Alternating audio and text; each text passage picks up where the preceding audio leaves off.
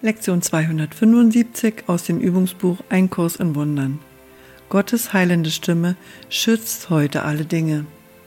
Lass uns heute auf die Stimme für Gott achten, die eine alte Lektion spricht, die heute nicht wahrer ist als an irgendeinem anderen Tag.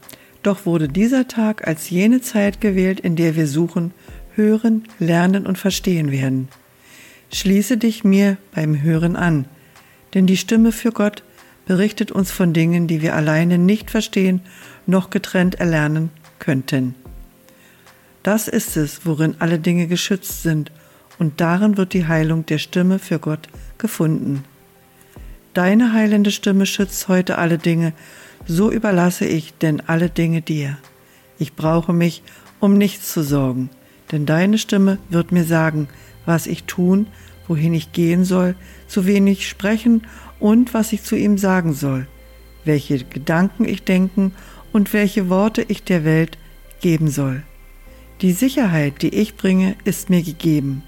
Vater, deine Stimme schützt durch mich alle Dinge.